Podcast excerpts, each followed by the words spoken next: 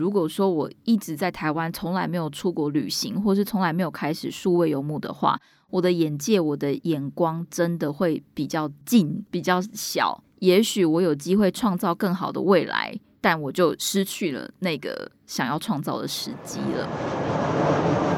听旅行故事，离开原本的生活思维，找到自己的生活滋味。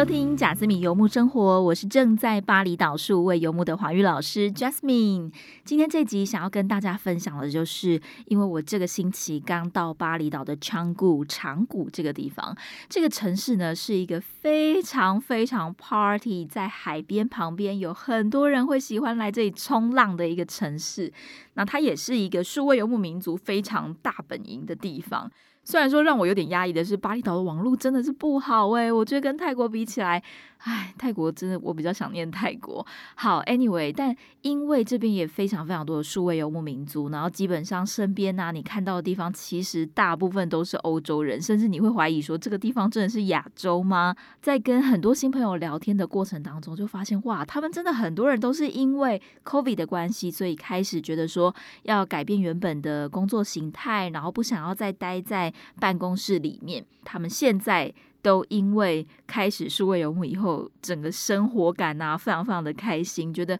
不再需要跟呃，可能办公室里面有小团体啊，或者是说不再只是每天都走一样的路线去工作，感觉到每一天起来都很没有希望的那种、那种、那种生活，甚至有遇到一些很特别的工作的人，像是律师，因为他曾经在二十几岁的时候就是非常非常的工作认真打拼，所以他现在到三十几岁的时候，已经可以成为。顾问，他就只要进这个所谓的国际型的法律顾问公司，所以他就可以开始远距工作。真的有非常非常多不同类型的数位游牧民族。然后我觉得最开心的事情就是，其实大家。大部分的人啦，都是差不多在这一两年，因为 COVID 的关系，然后转成线上啊，或者是说重新对于自己的工作形态、生活形态有不一样的想法，而开始数位游牧。所以大部分的朋友都是处于一个很兴奋、很新鲜，然后每天都很期待。自己可以就是 张开眼睛，在一个不是自己原本的国家，然后是在一个热带的岛屿，天气很舒服，可以去海边，或者是可以去爬山，可以去梯田等等的，非常享受这样的人生。那当然也有少数几个人呢，他们竟然已经旅行了五年、七年，数位游牧这么久了，哇！我如果有机会的话，真的会很想要访问他们。那今天这一集的节目呢，我主要是想要跟大家分享数位游牧，或者是说背包旅行是如何将我的人生价值观重新洗牌。真的，我们常常在谈恋爱的时候会觉得说，哦，我们就是分开分手了，可能就是因为价值观不合。更可以想象价值观是如何影响一个人、影响一段关系，而旅行又改变了我什么？今天我们要分成三个三观来跟大家分享，分别是工作观、爱情观，还有金钱观。如果说你对这样数位游牧的生活非常有兴趣的话，如果说你也刚好很喜欢听贾斯敏游牧生活的话，邀请你帮我到 Apple Podcast 上面打新评分，留言告诉我你最喜欢哪一集，或者是说你想要听哪一些方面的主题，希望我可以做出更多更好的节目，然后分享给大家。也非常欢迎你可以把我们的节目分享给有需要的朋友，他可能也刚好想要开始数位游牧，或者是他也有远距工作，然后对这方面的主题非常的有兴趣。而如果说你已经有非常强烈的欲望想要开始数位游牧，但是却有一大堆的问题卡住你，像是执行面的问题，你可能会担心签证怎么办？我要怎么样在一个国家待很久？又或者是我要选哪一个国家？去哪里好？要花多少钱？而且我真的有办法一边旅行一边工作吗？那边的网络真的好吗？当然，更多时候我们要面临的是内心的问题。离开了台湾的朋友圈，在国外一个人觉得很孤单，要怎么办？又或者是说，我们离开家里太久，可能会有一种父母在不远游对家里的亏欠感，这又要怎么办？我知道那种第一步很难跨出去的感觉，尤其通常是在跨出去之前，怀疑自己这样做到底对不对，真的会有非常非常多的担心。所以这次我想要和你分享的这两堂课，希望可以帮助你真的出发去游牧。第一堂课叫做数位游牧执行攻略，第二堂课叫做数位游牧私房话。这两堂课真的都是我数位游牧的时候的执行面还有心态面的精华。刚刚所提到的那些疑问啊，在这两堂课当中都会有非常完整的回答。目前是课程的早鸟募资期，如果说你在早鸟就加入的话，会赠送直播 Q&A 座谈会。我们会邀请一位数位游牧的神秘嘉宾 live 直播回答你所有关于数位游牧的问题。如果说你两堂课都买的话，还会再打九折哦。课程的详细介绍就放在描述栏位，希望未来有机会，我们就可以一起游牧。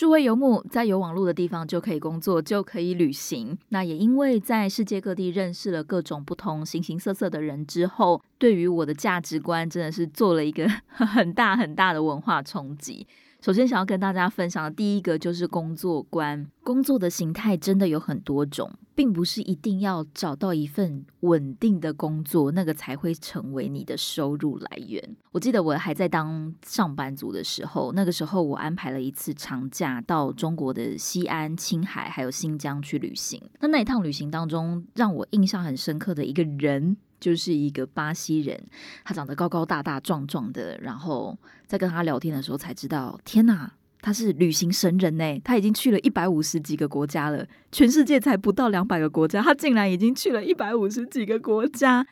然后他那一趟在中国的旅行，就是专门跑一些嗯这种古迹啊，比如说莫高窟啊，或者是说华山啊，就是这些你可以说是什么一生必走的景点等等的，像这样。认识他的时候，他是已经出了三本书的作家，靠着版税啊，在各地演讲啊，就这样子赚旅费。他说没有一份正式的工作，其实也可以活得下去。但是我真的有一点半信半疑，然后又觉得说，可是。他就他就出现在我眼前呐，好像好像真的可行哎。如果说他是一个在 TED 就是 TED 里面的演讲的人物，我可能听一听就觉得哦，对对，可以旅行，对对对，可以当作家，这样就好了。但你可能过没多久就忘了，你没有办法真的很很觉得很深刻的感觉，觉得说，哎，这件事情是不是真的有可能可行？但当他就这样子活生生的在我眼前分享着他的旅行人生，那不禁就会让我去反思自己，就是不是我也有可能有机会可以这样子？你会觉得那个可行性好像更大了，是不是一边旅行一边工作没有那么困难？他在当时的我会觉得那是一个。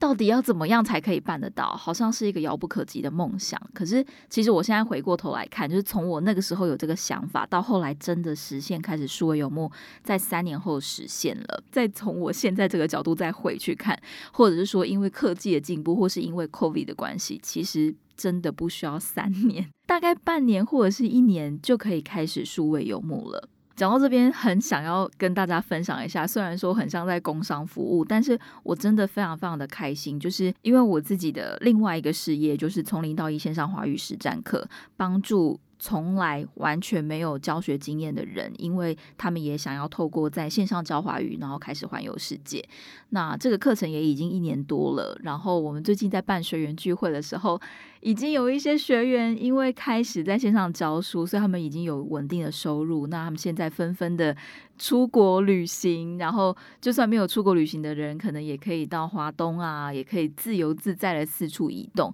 就是终于达成了这个不受地点限制的。工作环境，所以我真的觉得非常非常非常非常感动，然后很开心可以陪他们走到现在的这个状态。而在数位游牧的时候呢，就是我今年待过这么多间 co-working space 下来，简单帮大家统整一下，到底工作形态有哪几种？第一种当然就是 employee，也就是受雇者，你是为一家公司工作，那他们会每个月固定付你稳定的薪水，那你也必须每天固定的时间出现在电脑前，或者说可能要打卡等等，或是根据那个国家工作的时间来认真的工作。好，这是第一种，就是受雇者。那第二种就是 freelancer，freelancer 就是自由工作者，他们是自己接案的，所以他们是可以弹性的自己安排自己要上班的时间。哦，像是我上个礼拜去了巴厘岛以外的一个叫做 Gili 的小岛。那你如果是特别安排这种小假期要离开原本的这个网络稳定的城市的话，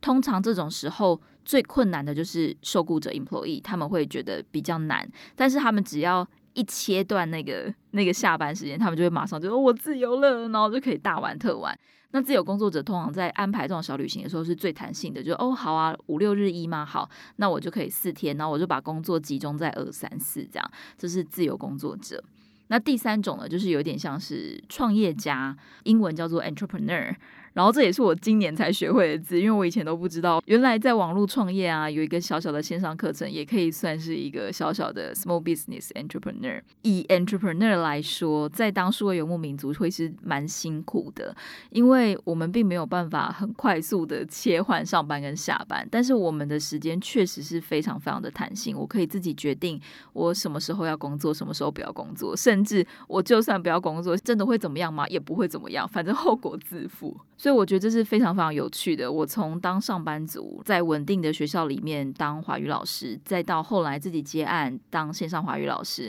再到现在我创办了从零到一线上华语实战课，然后有了一个自己小小的事业在 run，同时我也还有在教书，就是都有在接案，就是各种状况混杂之下，所以有这样子的心得可以跟大家分享。那收入真的一定要上班族才稳定吗？其实我觉得这个心魔的部分啊。在我们当上班族的时候，我们会觉得很稳定，每个月有钱进来，很安心。但其实我在当自由工作者，还有开始有自己的一些小事业在 run 的时候，我会发现，哦，前期真的前面半年或是前面一年，你会觉得这个收入是相对不稳定的。就其实这个不稳定的薪水，平均下来还是可以跟你当初上班族差不多，甚至是比你上班族的状况的薪水还要好的。然后我也慢慢在了解到。什么叫做临死薪水？然后什么叫做其实如果你是创业的话，机会跟潜力可能更大更多，或者是说为什么业务员他们呃可能会有领到比较多的业绩啊，有比较多的奖金可以冲事业，原来就是这种感觉。不管你是上班族、自由工作者，或者是创业家，我觉得最重要的就是，当你都尝试过后，然后你就会了解自己到底是最适合哪一种，最喜欢哪一种。这真的没有一个正确的答案，只有最适合你的答案。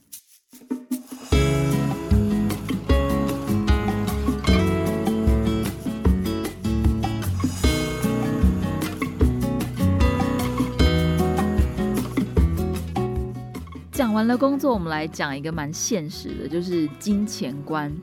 对，就是钱。好，我觉得我以前算是一个蛮不敢谈钱的人。以前在当上班族的时候，我们能够看到的，我们身边所处的环境，就是我们的同事、我们的主管、我们的老板。那包括你也会去想象自己未来的职业发展嘛，或者说你可能要，也许转变比较大，就是你转行或者是跳槽。但你如果待在同一个行业，你就是看你的主管。就是你的未来啊，就是你的升迁嘛，所以他的薪水多少，他的年薪多少，你未来可能也就是往他的方向迈进。又或者是你看看你的老板，如果你的志愿又更宏大一点，你会看你的老板，那你看他怎么做事情，你会去想象，如果我在同一个产业也创业的话，我有没有办法？呃，跟我的老板做的一样好，还是说我的老板哪里做的不够好？我希望我可以怎么样的改变？我觉得这是我们以前在当上班族的时候会有的呃想法。但我在开始数位游牧之后，就像我们刚刚提到的，你会发现，哎。原来有自由工作者，有创业家，你可以自己选择你想要当哪一种员工，还是说你想要你的工作，你的 source of income 就是你的工工作的收入来源是哪一种？所以我觉得在数位游牧的朋友圈当中，真的是打开我的眼界，然后让我会用一个更宏观的呃角度跟想法去重新看待我的职涯发展。那另外一个部分就是钱。台湾的社会新鲜人，我我才刚刚去 Google 了一下，现在最低的薪资已经有到二六叉叉叉了。我记得我那时候刚毕业的时候，就是呃，对，可能好像还只有二十三 K 还是二十四 K，等于是我觉得社会新鲜人薪水应该有到二十七 K 到三十 K，就是大概三万块上下嘛。那我还记得在我二十几岁的时候，总是会觉得年薪百万这个数字很远，是一个不太可能达成的目标，好像只有。工程师才有办法达成目标，或者是说 top sales 才有办法有机会达到年薪百万。但是当我开始数位游牧之后，哦，那个冲击真的很大。我不会用到自卑，我觉得我还蛮幸运，因为我那个时候已经算是找到自己人生价值观，就是现在开始在做 podcast 嘛，就是已经找到自己人生意义，觉得很喜欢这件事情。可是当我在跟我的朋友们聊到年薪的时候，你就会发现，在物价高的欧美国家里，比如说德国啊、澳洲啊、纽西兰、加拿大。就算你在这些国家里面是当一个啊打扫阿姨好了，或者是你在餐厅里面当一个最基础的，你在麦当劳里面当一个最基础的员工，你的基本薪资就是台币的年薪百万。听到这边的时候，真的是瞬间打破了我对于数字的想象，然后就会发现说，哇，呃，我曾经那么想要追求的一个目标，追求的一个数字，原来在。这些外国人 眼中就只是最低薪资而已。在当背包客的时候，当然都是觉得其实旅行真的是可以很省。你可以沙发冲浪，你可以住背包客栈，然后你如果沙发冲浪还会有人供你吃，对不对？所以其实旅费真的不会到那么高。但是当我是在数位游牧的时候，我要付 co-working space 的钱，我要付房租的钱，我要付吃饭的钱。就比较不像是在旅行的时候那么的弹性自由，然后又当你身边每一个人绝对都是年薪两三百万起跳的时候，你就会去思考说：我要一辈子只能够用这么刻苦克难的方式在旅行吗？还有，我难道一辈子只能够在东南亚旅行吗？就是我是不是都不敢去一些物价比较高的国家旅行呢？就。有很多这种呃金钱思维的限制型的价值观一直绑住我，但我也觉得很幸运，就是因为我身边围绕着各种可能是很厉害的人，又或者是也许他们没有很厉害，他们就是刚好他们的物价水准、薪资就是比较高。可是我觉得那也是会让我更有动力去学习，然后重新调整个人事业的目标。我觉得相比，如果说我一直在台湾，从来没有出国旅行，或是从来没有开始数位游牧的话，我的眼界、我的眼光真的会比较近、比较小。也许我有机会创造更好的未来，但我就失去了那个想要创造的时机了。所以我觉得这是一个，就是我非常非常开心可以开始数位游牧，然后改变我对于所有金钱价值观想法的部分。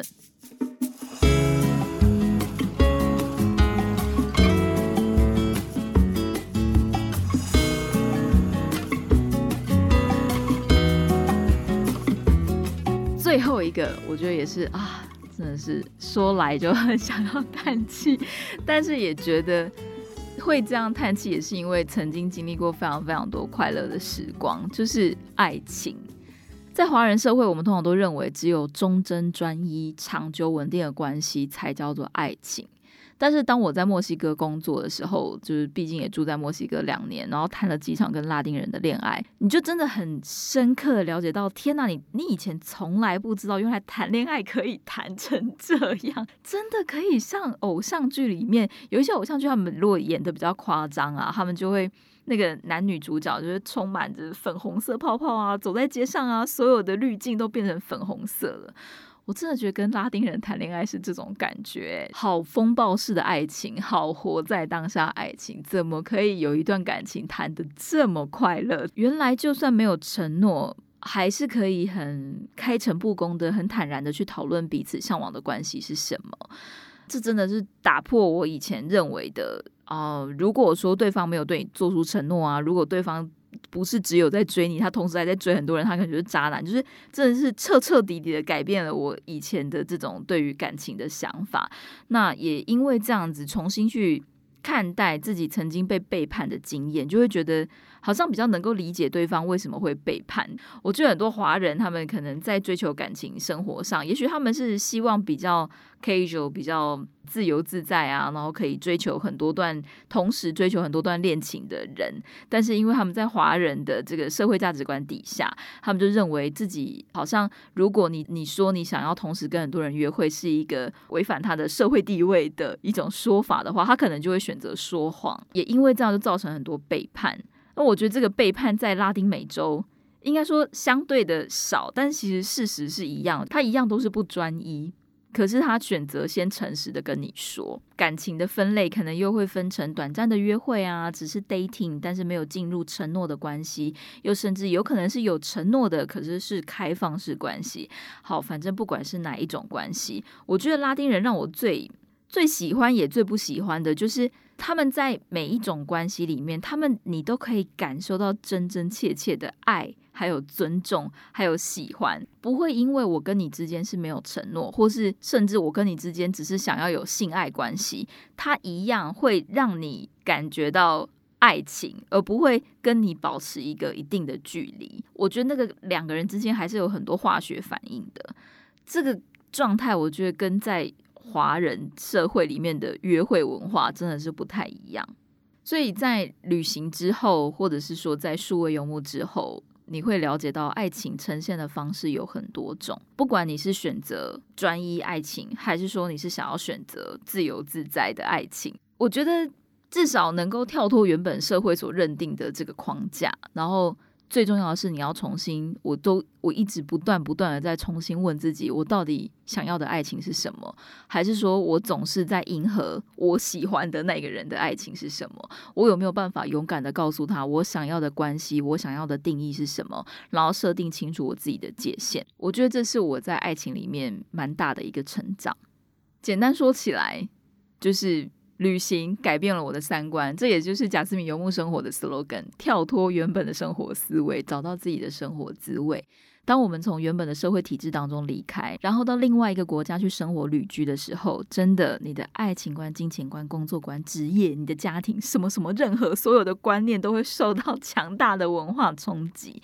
那我觉得这这一点非常非常好玩，也非常非常有趣，就是我们会有更多的时间去问自己说：，诶，那我其实真正要的是什么？这件事情，这些想法是我要的。还是我眼前的这个外国人要的，还是我爸爸妈妈要的，还是我们原本台湾的社会、华人的社会所想要的呢？另外，当你曾经认为某一个理想的工作样貌、理想的典范可能是遥不可及，但当他因为旅行就出现在你身边，因为当你在背包客栈，当你在 co-working space，其实是不太会有这种所谓阶级呀，或者是说用工作把你们分群的这种感觉，就是都都会打破了这些界限。当这些大大小小厉害的人物出现在你面前的时候，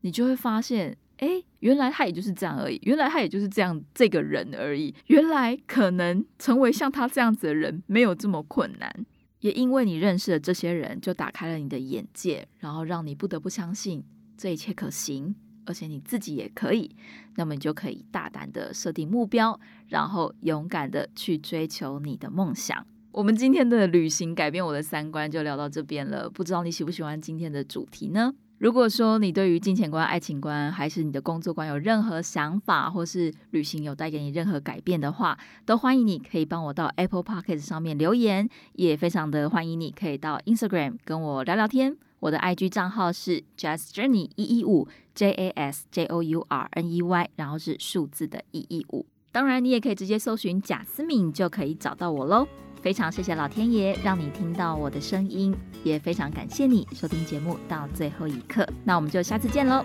，See you, adios，拜拜。